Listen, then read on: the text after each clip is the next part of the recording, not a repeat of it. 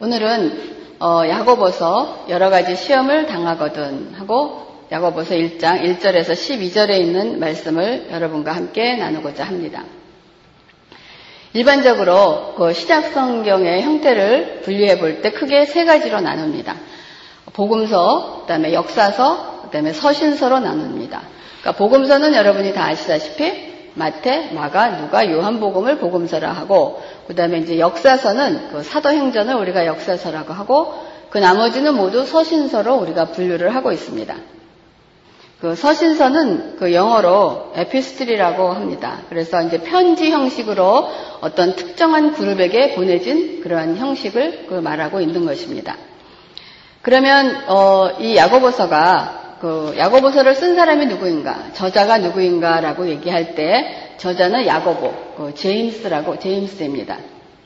그래서 이제 성경에는 이 야고보라고 하는 사람이 굉장히 많이 나오고 있습니다만 그 중에서 마태복음 13장 55절에 나타난 예수님의 형제 야고보, 요셉, 시몬, 유다라고 되어 있는 그 예수님의 형제 중에 한 분인 야고보가 이 서신의 저자라고 어, 보고 있습니다. 그리고 또 이 야고보는 그 예루살렘 교회의 지도자로서 교회의 기둥과 같은 역할을 했던 사람이라고도 합니다. 그리고 이제 특히 그 예루살렘 교회의 그 지도자로서 나중에 우리 사도행전 15장에 그 예루살렘 회의가 열려집니다. 거기서는 이방인들에게 할례를 행하는 일을 두고 그 결정을 하는데 굉장히 중요한 역할을 한 사람이기도 합니다. 이것은 어, 그 기독교 역사상 굉장히 중요한 사건으로 우리가 나중에 이제 사도행전을 할 기회가 있으면 거기서 우리가 자세히 다뤄보겠습니다. 이 야고보서의 전체적인 내용은 그 초대교회 신자들로 하여금 그리스도인들이 성숙되고 거룩한 삶을 살아가도록 이런 축구하는 그러한 내용입니다. 그렇기 때문에 기독교 신앙의 어떠한 그 교리적인, 어떠한 그 논리적인 어떠한 그런 것보다는 우리의 삶 속에서 일어나는 실천적인, 정말 실제적인 문제들을 더 많이 다루고 있는 것이 이 야고보서의 전체적인 내용이기도 합니다. 그거를 이제 여러분 염두에 두시고 우리가 본문 1장 어, 1절로 가보겠습니다. 본문 1장 1절에 보통 이 서신서의 특징은 그 보내는 사람들한테 인사를 합니다. 그 이제 뭐 어, 주의 이름으로 인사를 하는 것처럼 그런 그 인사를 하는 것이 그 이 서신서의 어떤 특징이라고 되어 있습니다. 그래서 이제 1장 1절에 보면 하나님과 주 예수 그리스도의 종 야고보는 흩어져 있는 열두 지파에게 문안하노라라고 시작을 하고 있습니다.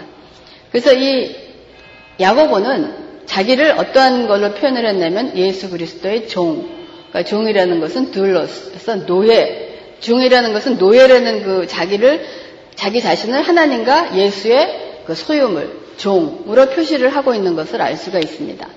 그리고 하나님과 주 예수 그리스도라고 그 표현한 것을 보면 이 야고보는 특별하게 이제 예수 그리스도가 우리가 마리아와 요셉의 사이에서 성령으로 잉태해서 태어나신 하나님이십니다. 그리고 난 후에 이제 정말 그 이제 육신의 관계에서 그 마리아와 요셉의 관계에서 태어난 그 형제들인 거예요. 그러니까 얘기를 한다 그러면 우리가 예수님의 형제라고 말할 수 있는 겁니다. 그랬기 때문에 맨 처음에 그 예수를 그 믿지 않아요. 왜냐하면 같은 집안에서 자랐는데 했는데 갑자기 그 형이 하나님이라고 그러고 막 그런 기적과 이적을 표현할 때 잘 믿지 않았던 그러한 사건들이 있었던 거예요. 그리고 난 다음에 이 사람이 이제 예수를 믿고 난 다음에 그 예수를 자기의 형으로 보지 아니하고 하나님과 주 예수 그리스도라는 것은 그리스도를 하나님과 동등한 위치에 올려놓음으로써 그리스도의 그 신성을 인정하고 하나님을 하나님이라고 인정하는 그러한 그 야고보의 그 신앙의 모습을 볼 수가 있는 것입니다. 그리고 주 예수 그리스도라는 그 긴 호칭을 쓴 거 보면은 우리가 주라는 것이 뭡니까? Lord. 는 주인이라는 거예요. 나의 주인 되시며 예수, 예수는 우리를 구원하신 구속자의 뜻이 있는 것입니다. 주 예수 그리스도라는 것은 그 구속자로서 기름 부음을 받은 자라는 그런 뜻을 갖고 있는 것입니다. 그래서 만유의 주께서 그 만양의 왕이 되신다는 것을 선포하고 있는 내용입니다. 그렇기 때문에 1장에서 이렇게 짧은 내용이지만은 그 야고보가 예수님에 대해서 어떠한 신앙을 가지고 있는 것을 우리가 볼 수가 있는 것입니다. 그러면 편지를 쓴 사람이 있으면 받은 사람이 있을 거 아니에요. 그래서 이 편지를 받는 사람들은 누구신가 하니까 흩어져 있는 열두 지파에게 문안한다라는 것으로 보아 그 자신들이 그 예루살렘으로부터 고국으로부터 흩어져 나간 그 유대인들에게 그러니까 디아스포라애들에게 그 편지를 쓰고 있는 것으로 어, 보여집니다. 그러면 이 야고보 사도가 흩어져 있는 그리스도의 형제들에게 무슨 내용의 편지를 보냈는가 하는 것이 이제 알아보는 것입니다. 그러면 우리가 성경을 항상 같이 대하고 성경의 말씀을 읽을 때 그러면 그 전에 2000년 전에 그 디아스포라인 열두 지파에게 쓰여진 편지의 내용이 오늘날 우리가 살아가고 있는 나하고는 무슨 관계가 있는가? 그냥 2000년 전에 편지인 것과 편지 내용으로 끝나는 것인가? 아니면 지금도 그 편지의 내용이 나에게 관계되어 있는 것인가? 성경은 2000년 전에 디아스포라 된 열두 지파에게만 해당되는 것이 아니고 하나님의 말씀은 어제나 오늘이나 영원히 동일하시고 살아있기 때문에 그 말씀은 우리에게도 주시는 그러한 말씀인 줄 여러분 믿으시기 바랍니다. 그래서 이 야고보 형제가 그 사도가 흩어져 있는 그리스도인들에게 어떠한 편지를 보냈는가 했을 때 보면은 이 그리스도인의 삶 속에서 나타난 일들에 대한 과제가 있는 것입니다. 문안 인사가 끝나고 난 다음에 1장 2절에 막바로 들어오는 내용이 뭐냐면 내 형제들아 너희가 여러 가지 시험을 당하거든 온전히 기쁘게 여기라 하는 그런 말씀으로 시작을 하는 거예요. 그렇다 보면은 그때나 지금이나 우리 그리스도인들의 삶 속에서 나타나는 가장 큰 과제 중에 하나는 지금 첫 번째 여러 가지 시험을 만난다는 거예요.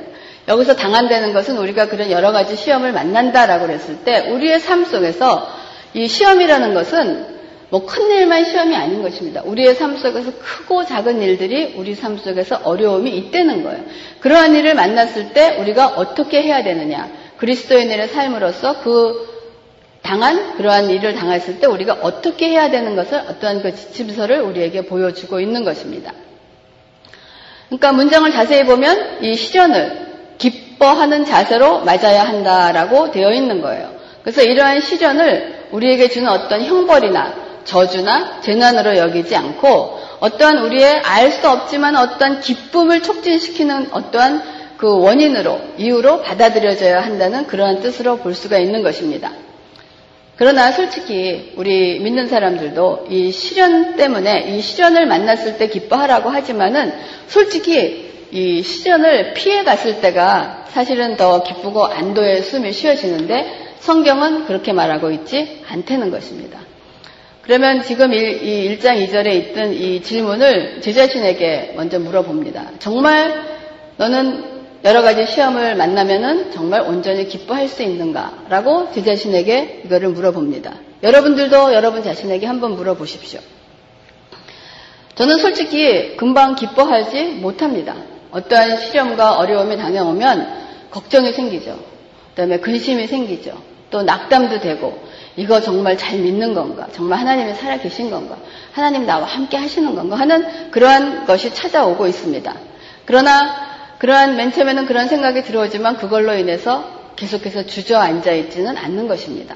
그래서 하나님께 어떠한 도움을 구하기도 하고 하나님을 그렇게 해서 더욱더 의지하게 되고 어려움을 어떠한 통과하는 방법을 배우게 되고 어려움에 거하는 방법을 배우게 되고 그러면서 더욱더 제 인생의 그런 경험을 돌아보면 하나님과 더욱더 친밀한 관계를 갖게 되고 하나님을 좀 더 신뢰하고 그걸 순정하는 것을 배우게 되는 것은 정확한 사실인 것입니다.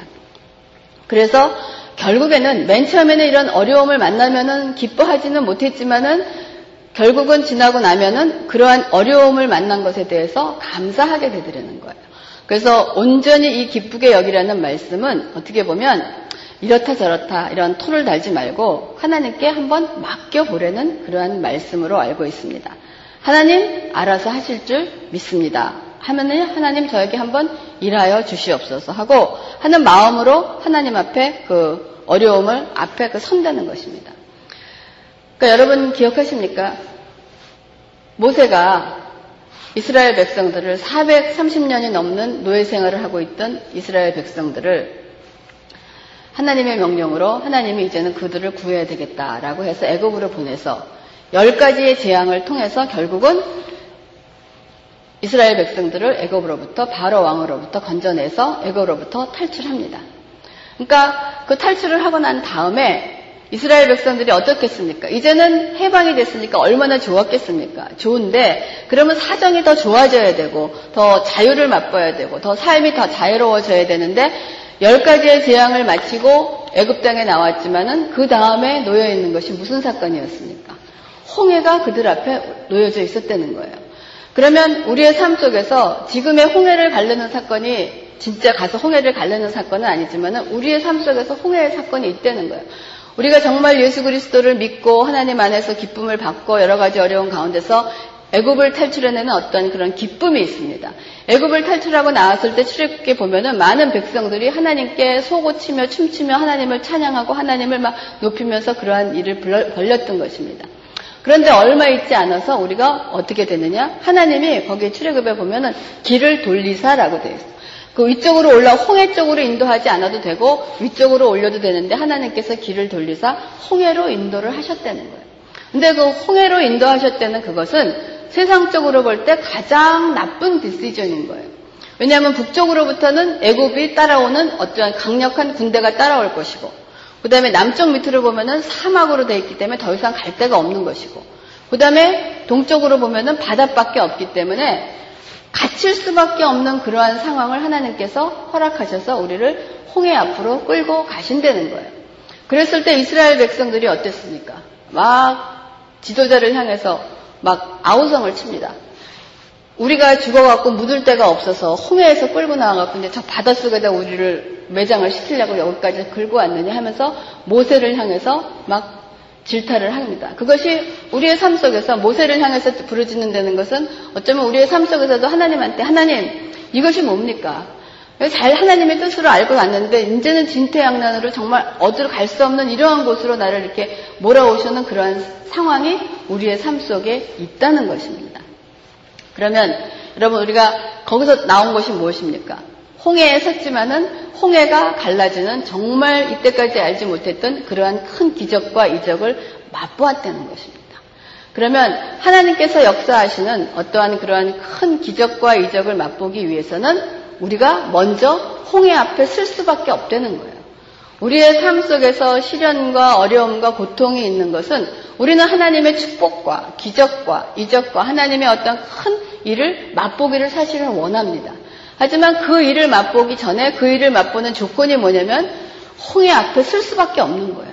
홍해 앞에 쓴다는 것은 참 참담하고 낙담되고 내 힘으로는 얻을 수 없고 이제는 죽었구나 하는 그러한 심령 앞에 홍해를 쓸 수밖에 없다는 거예요. 그래서 홍해 앞에 쓴다고 그랬을 때 우리가 어떠한 삶 속에서 우리의 삶 속에서 닥쳐온 어떤 어려움이 있을 때 우리는 기대합니다. 이러한 어려움 끝에는 반드시 홍해가 갈라지는 하나님의 크신 축복과 역사함이 우리를 기다리고 있다는 것을 우리가 알 수가 있다는 것입니다. 그래서 우리가 이 하나님 앞에 홍해 앞에 선다는 것은 내가 할 수 없는 할 수 있는 일이 아무것도 없다는 것을 알고 결국은 할 수 있는 것이 뭐냐면 하나님께 부르짖는 일밖에는 없다는 것입니다. 그걸 통해서 하나님께서 홍해를 가르는 그러한 역사를 우리에게 보여주신 것입니다. 그러면 어떠한 이런 시련과 여러 가지 환난과 어려움을 만나면 즉시 기뻐해야 되는 것이 정상인가? 아니면 저처럼 이렇게 처음에 낙심하고 근심하고 어려움을 갖는 것이 정상인가라고 생각했을 때 여러분은 어떤 게 정상인 것 같으세요? 어, 기뻐하실 수 있어요? 기뻐할 수 있는 사람 아무도 없습니다. 짜증나죠. 힘들죠. 어렵죠. 근데 그것이 정상이더라고요. 왜냐하면 베드로전서 1장 6절에도 너희가 이제 여러 가지 시험을 말, 시험으로 말미암아 잠깐 근심하게 되지 않을 수 없으나 누구나 하나님 아세요. 우리가 그러한 문제를 만나면 우리가 잠깐 근심하고 우리가 걱정하고 한다는 것을 압니다. 그러니까 우리가 여러분들이 어떤 시험과 걱정이 왔을 때 여러분 앞에 밀려오는 걱정과 근심이 있다는 거 당연한 것입니다. 하지만 그 일로 인해서 오히려 크게 기뻐하는도다라고 얘기하는. 그럴 때 이제는 우리가 생각을 정비하고 위를 바라보게 되면서 하나님께 어떤 구하는 일을 했을 때 하나님께서 홍해를 가르는 그러한 사건을 우리에게 주신다는 것입니다. 그러면 우리가 여러 가지 환난을 만났을 때 왜 기뻐해야 되는 거예요? 왜 기뻐해야 되고 그것이 우리에게 무슨 유익이 있길래 이 야고보가 흩어져 있는 형제들에게 쓰는 편지의 제일 첫 번째, 다른 어떤 축복과 즐거움의 말을 쓰지 않고 왜 여러 가지 시험을, 환난을 만나면 너희들이 온전히 기뻐하라는 주제로 시작을 했겠습니까? 이것이 어쩌게 되면 모든 그리스도인들이 갖고 있는 공통적인 가장 큰 우리의 삶 속에서 있어지는 문제이며 그 문제가 온전히 기뻐하게 되는 것은 무슨 유익이 있기 때문에 기뻐하라는 것입니다. 그래서 그 답은 야고보서 1장 3절 4절에 지금 계속해서 얘기를 하고 있는 것입니다. 이는 너희 믿음의 시련이 인내를 만들어내는 줄 너희가 알미라. 인내를 온전히 이루라. 이는 너희로 온전하고 구비하여 조금도 부족함이 없게 하려 함이라. 라고 얘기를 하고 있습니다. 이 믿음의, 믿음이 시련이 인내를 만들어낸다고 합니다. 여러분, 인내라는 것이 무엇입니까? 인내라는 것은 여기서 여러 가지 영어로 표현을 하고 있습니다. patience, endurance, perseverance, steadfastness를 이렇게 얘기를 하고 있습니다. 그러고 난 다음에 이 인내를 만들어낸다라고 얘기하고 있어요. 어떻게 하냐? develop 한다는, produce 한다는, work 한다는 거예요. 그러면 이 인내라는 것이 영어의 그 단어에서 보이듯이 우리가 참는 것, 견디는 것, 변하지 않고 끝까지 지키는 것을 얘기를 하고 있는 것입니다. 그럼 이런 것이 우리가 인내의 뜻이라면 우리 그리스도인들의 인내는 무엇을 참고 견뎌야 하는 것인가? 우리가 무엇을 참고 견뎌내야 하는 것인가 하는 것은 로마서 5장 3절과 4절에도 그 얘기를 하고 있습니다. 바울은 우리가 환난 중에도 즐거워하나니 그러니까 환난과 즐거움은 같이 갈 수 없는 단어인데 이 기독교의 교회에서 환난과 즐거움은 항상 같이 가는 그런 단어로 우리에게 주어지고 있는 거예요. 우리가 환난 중에도 즐거워하나니 이는 환난은 인내를 인내는 연단을 연단은 소망을 이루는 줄 알미라라고 얘기를 하고 있습니다. 환난과 고통을 만나면 일단은 우리가 해결될 때까지는 환난과 고통 안에서 거해야 되지 않겠습니까? 그거를 해결하지 않으면 거기서 나올 수가 없는 거예요. 도망갈 수도 없는 거. 도망을 가더라도 그 환난과 고통이 해결되는 것이 아닌 거예요. 그렇기 때문에 겪지 않았던 것들을 겪어야 하기 때문에 두렵기도 하고 불편하기도 하고 어떨 때는 굴욕스럽기도 하고 이런 일들을 견뎌내야 하는 것이에요. 그러니까 인내를 다른 말로 한다면은 나에게 일어난 일들을 그냥 인정하고 그것을 받아들이는 것이 또한 인내의 어떠한 다른 면이라고 볼 수가 있겠습니다. 여러분 단단한 어떠한 칼을 만들기 위해서는 그 철을 불 속에 넣고 넣었다 뺐다 넣었다 뺐다 하면서 단련을 시키는 것입니다. 그래서 우리 그리스도 우리가 그리스도 안에서 불 같은 그런 환란 속에서 견뎌내면 우리가 단단해진다는 것을 얘기를 해주고 있는 것입니다. 여러분 그리스도인뿐만이 아니고 세상 사람들도 정말 여러 가지 고난, 뭐 그런 말을 하지 않습니까? 산전, 수전 어떤 사람이 공중전까지 그런 건 치른 사람들은 인생을 사는데 어지간 일이 일어나도 이제는 눈 깜짝하지 않고 아 또 왔구나 하면서 어떠한 그 이 어려움이 와도 이제는 담담해진다는 그런 것을 우리가 볼 수가 있습니다. 왜냐하면 그 참고 견디었더니 어떤 그 소망을 이룬 경험이 있기 때문입니다. 그러면 그리스도인들이 인내하며 기다린다는 것은 바로 이 소망인데 이 소망이 우리가 무슨 소망을 기다리기 때문에 우리가 기뻐하고 인내를 할 수가 있겠느냐 하는 것입니다. 여러분 어떠한 소망이겠습니까?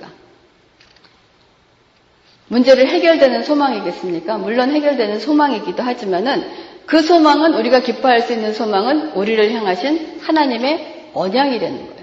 하나님의 약속의 말씀이라는 것입니다. 우리가 아브라함에게도 하나님께서 부르실 때 창세기 12장에 보면 하나님의 언약의 말씀을 주셨습니다.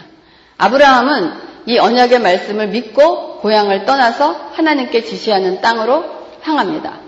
그리고 창세기 15장에 와서 하나님께서 다시 아브라함과 언약을 맺으시고 자손을 주리라고 약속을 하십니다. 그 믿음이라는 것이 무엇입니까? 하나님께서 약속하신 것이 아직 내 손에 주어지진 않았지만은 언젠가는 꼭 주어질 것이라는 것을 믿고 따라가는 것이 우리에게 믿음인 거죠. 하나님께 우리에게 주신 것은 아직 손에 우리가 잡지는 못했습니다. 하지만 그것을 언젠가는 주실 것을 믿고 따라가는 것이 우리가 믿음인 거예요. 그래서 믿음은 바라는 것들의 실상이요, 보지 못하는 것들의 증거라고 하고 있기 때문입니다.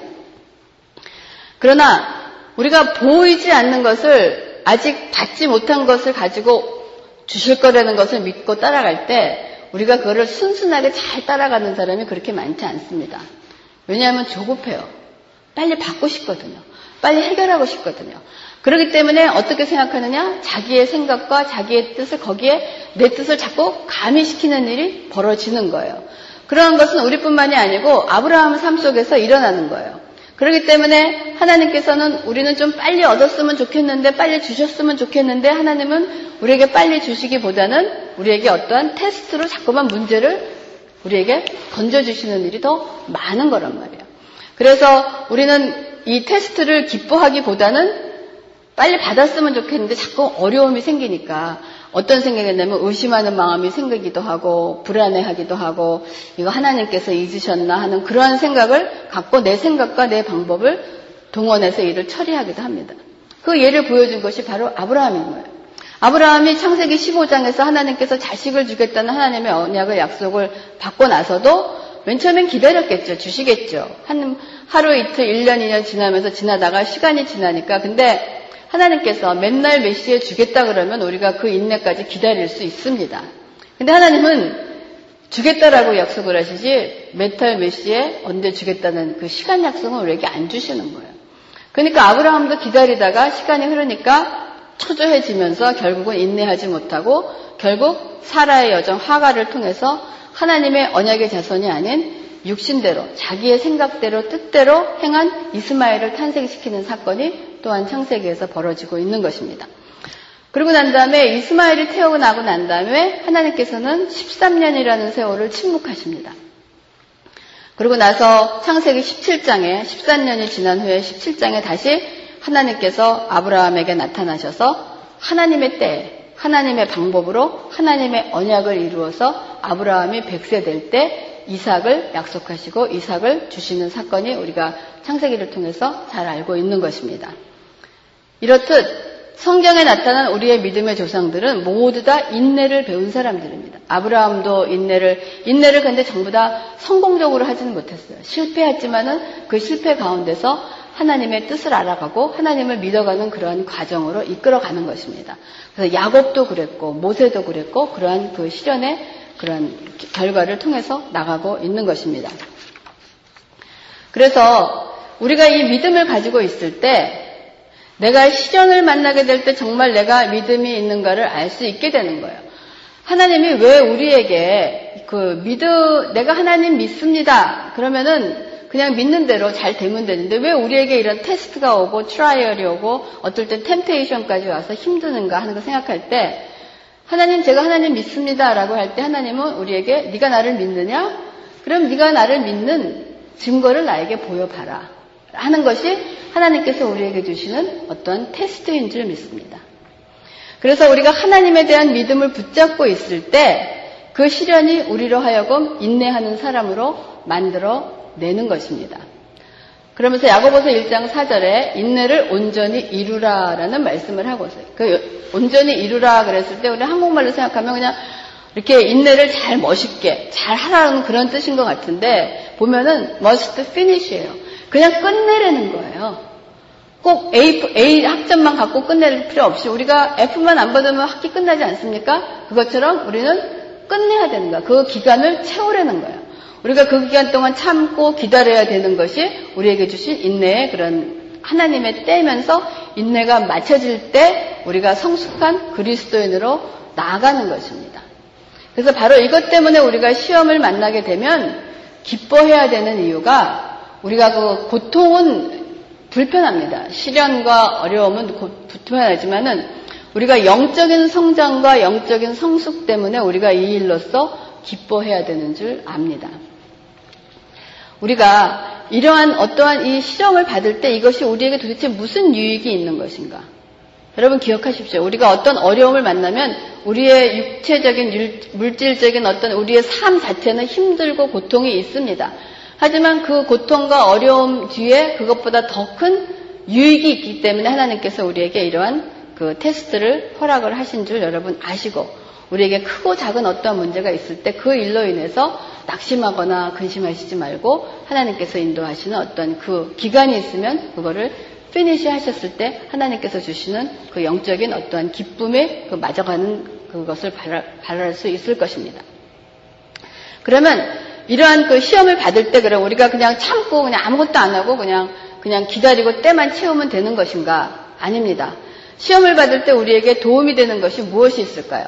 그래서 야고보서는 1장 5절에 계속 얘기합니다. 너희 중에 누구든지 지혜가 부족하거든 모든 사람에게 후히 주시고 꾸짖지 아니하시는 하나님께 구하라 그리하면 주시리라. 자, 이러한 어려움을 만났을 때 인내하는 과정에서 우리가 무엇이 필요하느냐? 지혜가 필요하다는 거야. 그거를 어떻게 이겨나가고 어떻게 우리가 고통 가운데 거하면서도 그 고통으로 인해서 좌절하지 않고 소망을 가지고 나갈 수 있는가 하는 것이 지혜인 것입니다. 그런 지혜를 구하라고 합니다. 그 지혜라는 것이 무엇입니까? 우리가 소피아라고 되어 있는데 이것은 어떨 성경에서 이 지혜를 하나님과 예수님을 나타낼 때도 있고 여러 가지 영적인 것들을 그 나타낼 때도 있습니다. 그렇기 때문에 여러 가지 어려운 일을 만났을 때 우리가 어찌할 바를 모를 때 하나님께 아뢰고 어떻게 해야 되는 것을 구하라라는 것을 얘기를 하고 있는 것입니다. 우리가 복음성과도 하지 않습니까? 세상 유혹 시험이 내게 밀려올 때 나의 힘으론 그 모든 것들을 이길 수 없네. 거대한 폭풍 가운데 위축된 나의 영혼. 어찌할 바를 몰라 헤매고 있을 때. 자, 이것이 우리의 삶 속에서 일어나는 어려움과 환난 가운데 있을 때 많은 모든 사람들은 위축이 됩니다. 거대한 폭풍 가운데. 그리고 어찌할 바를 몰라 헤매이고 있을 때라고 되어 있습니다. 그럴 때 하나님께 구한 지혜가 무엇이냐? 하나님께서 주신 지혜가 주를 찬양, 손을 들고 찬양. 전쟁은 나에게 속한 것이 아니니 주를 찬양, 손을 들고 찬양, 전쟁은 하나님께 속한 것이니라는 하나님의 말씀인 것입니다. 그러니까 내가 폭풍 가운데 어려운 거 위축된 나영이 있고 어디 갈지를 몰라 헤매고 있지만은 그 전쟁을 내가 하려고 그러니까 어려움과 두려움에 쌓이는 것입니다. 하지만 그 전쟁은 하나님께 속한 것이라고 우리는 하나님을 찬양하려는 그런 하나님의 말씀 가운데서 이 우리의 시험과 어려움을 지켜나가는 어떤 그런 지혜를 구하는 것입니다. 그러면 이러한 시련 중에서 하나님의 지혜를 구할 때 어떻게 해야 되느냐? 우리는 믿음으로 구해야 된다는 것입니다. 1장 6절에 오직 믿음으로 구하고 조금도 의심하지 말라. 그러니까 이 의심하지 말라의 그 의심이라고 쓰여진 단어의 뜻은 우유부단하다. 중간에서 왔다 갔다 한다는 말이에요. 그러니까 이걸 받을 수 있을까? 아니야, 안 될 거야. 이렇게 의심하는 그러한 상태를 얘기하는 거예요. 그래서 이렇게 의심하는 자는 어떠냐 하면은 1장 6절에 계속해서 의심하는 자는 마치 바람에 밀려 요동하는 바다 물결 같으니 라고 하는 것은 파도가 이리 왔다 저리 갔다 하는 것처럼 술 취한 사람처럼 이리 흔들 저리 흔들 그렇게 거리는 것을 얘기하고 있습니다. 이렇게 흔들거리는 사람이 무엇을 받을 수 있겠습니까? 파도처럼 밀려서 이쪽으로 갔다가 저쪽으로 갔다 하는 것처럼. 그러므로 1장 7절, 8절에도 이런 사람은 무엇이든지 죽게 얻기를 생각하지 말라. 두 마음을 품어 모든 일에 정함이 없다. 두 마음을 품었다는 것은 오늘은 받을 것 같고 오늘은 아닌 것 같고 하는 자기 마음을 정하지 못하고 하나님 앞에서 그 확실한 믿음을 가지고 서 있지 못하다는 것을 얘기를 하고 있습니다. 그래서 믿음으로 구해야 되고 두 번째는 지혜를 구하는 사람들은 자신들이 어떠한 상황에 있을지라도 자신이 소망을 가지고 있다는, 살고 있다는 사실을 드러내야 한다는 것입니다. 내가 어떠한 상황에 있을 때도 나는 소망을 가지고 살고 있다는 사실을 우리가 드러내야 된다는 것이 우리가 하나님 앞에 지혜를 구할 때 우리의 자세인 것입니다. 그래서 9절부터 11절까지 보면은 야고보는 낮은 형제는 자기의 높음을 자랑하고 부한 자는 자기의 낮아짐을 자랑할지니 이는 그가 풀의 꽃과 같이 지나감이라 해가 돋고 뜨거운 바람이 불어 풀을 말리면 꽃이 떨어져 그 모양의 아름다움이 없어지나니 부한 자도 그 행한 일에는 이와 같이 쇠잔하리라 라고 얘기를 하고 있습니다. 그러니까 자기 자신의 사회적 경제적 지위가 어떠하든지 신자는 영원한 유익을 바라볼 수 있어야 한다 그런 뜻입니다. 그러니까 낮은 형제는 자신의 영적으로 높은 지위에 있음을 기뻐할 수도 있고 부한 형제들은 꽃과 같이 시들어 없어질 때 불을 자랑할 것이 아니라 영원한 소망을 따라 사는 것만을 자랑 삼고 살 수 있어야 한다는 것이에요. 이 낮은 자는 낮음으로 인해서 그 자기의 높음을 자랑하고 부한 자는 자기 낮아짐을 자랑할 것이다라고 얘기를 하는 것이에요. 그러면서 이 야고보서는 마지막 1장 12절에 시험을 참는 자는 복이 있다라고. 그러니까 인내하는 자는 복이 있다라고 얘기하는 거야. 이는 시련을 견디어낸 자가 주께서 자기를 사랑하는 자들에게 약속하신 생명의 면류관을 얻을 것이다 라고 얘기를 하고 있습니다. 이것은 1장 12절의 결론은 1장 2절에 서브젝으로 갖고 왔, 문제를 갖고 왔던 너희 형제들아 너희가 여러 가지 시험을 당하거든 온전히 기쁘게 여기려 하는 주제의 말씀을 다시 되돌아가서 결론으로 내리는 것입니다. 그러니까 요동함 없이 시련을 견디고 참는 것은 그리스도인들에게는 하나님의 생명의 말씀의 면류관을 주신다는 것입니다. 여러분, 그리스도인들이 함께 갖고 가는 것이 무엇이냐? 믿음과 함께 항상 주머니에 넣고 다니는 것이 뭐냐면은 시련과 인내인 것입니다. 믿음이 무엇이냐? 인내하는 것입니다. 믿고 기다리는 것이 우리가 믿음 생활의 어떠한 떼어내야 떼어낼 수 없는 그러한 친구이며 우리가 늘 함께 가야 하는 그러한 그라는 것을 잊지 마시고 믿음으로 사는 우리 그리스도인들에게 항상 지니고 다니는 것이 바로 인내라는 친구라는 인내를 우리가 친구 삼아야 된다는 것입니다. 그러니까 힘들지만은 여러분의 인생은 힘들지만은 그거를 인내하고 참아냅니다. 여러분 그 일을 왜 인내하고 참아냅니까? 하기 싫다고 하기 싫을 때도 있고 힘들 때도 있지만 그거를 인고 참내했을 때 어떤 것이 오느냐? 자기가 목표하는 일과대학에 가기 위한 어떤 과정이고 이거를 해놨을 때 그 과정으로 자기가 목표한 어떤 과정으로 갈 때 반드시 거쳐가야 할 과정이기 때문에 그거 자체는 우리가 육신적으로 힘들고 어렵지만은 반드시 그 일을 인내를 해낼 때 속으로 막 그거를 걱정하거나 저주하거나 하는 사람은 없을 것입니다. 여러분 다 경험하실 거예요. 그 과정이기 때문에 힘들고 어렵지만은 내 목표가 있기 때문에 지금의 내가 주어진 것이 아침에 4시 반에 일어나서 10시가 넘도록 오는 것이 매일 주어지는 것이 아니고 내 인생에 어떤 학업의 목표를 두고 가기 때문에 지금은 힘들지만은 그 인내를 해낼 수 있는 것은 힘들지만 해낼 수 있는 것은 내가 바라는 소망이 있기 때문에 그 일을 거뜬히 해낼 수가 있는 것입니다. 여러분들이 공부가 힘들고 어렵고 논문 쓰고 힘들고 어렵지만은 그것에 대한 소망이 뭐가 있습니까? 여러분들의 목표가 있기 때문에 그 목표 때문에 지금 현재 처지에 있는 것을 내가 기쁨으로 감사함으로 해낼 수 있다는 것입니다. 이것이 우리의 삶 속에서도 있는 것처럼 우리의 삶 속에서 오는 하나님이 우리에게 주시는 미련의 시련은 지금 이게 있지만 이것으로 그리스도인들의 시련과 인내는 그냥 시련으로 끝나는 것이 아니라는 거예요. 그래서 이 시련과 인내를 가지고 우리가 하나님께서 주시는 영원한 그 목표를 바라보기 때문에 지금 우리에게 견뎌져 있는 이 시련과 어려움을 견딜 수도 있고 거할 수도 있고 우리가 그거를 감사함으로 기쁨으로 여길 수도 있다는 것입니다. 그렇기 때문에 우리의 삶 속에서는 누구에게나 크고 작은 어려운 문제들이 우리 앞에 항상 놓여 있습니다. 그랬을 때 그것을 하나님께서 우리에게 지혜를 주시며 그 믿음으로 살아가는 그러한 방법을 우리에게 터득하게 해주시는 것입니다. 여러분 그리스도 안에서 주어진 어떠한 시련을 통과하는 겪는 인내는 그냥 시련으로 끝나는 것이 아니고 반드시 우리에게 소망으로 결실을 맺는다는 것을 의심 없이 믿으시고 여러분 앞에 놓여져 있는 문제들을 하나님의 지혜로 또한 인내하시면서 소망을 향해 달려가시는 저와 여러분이 되기를 주님의 이름으로 축원합니다.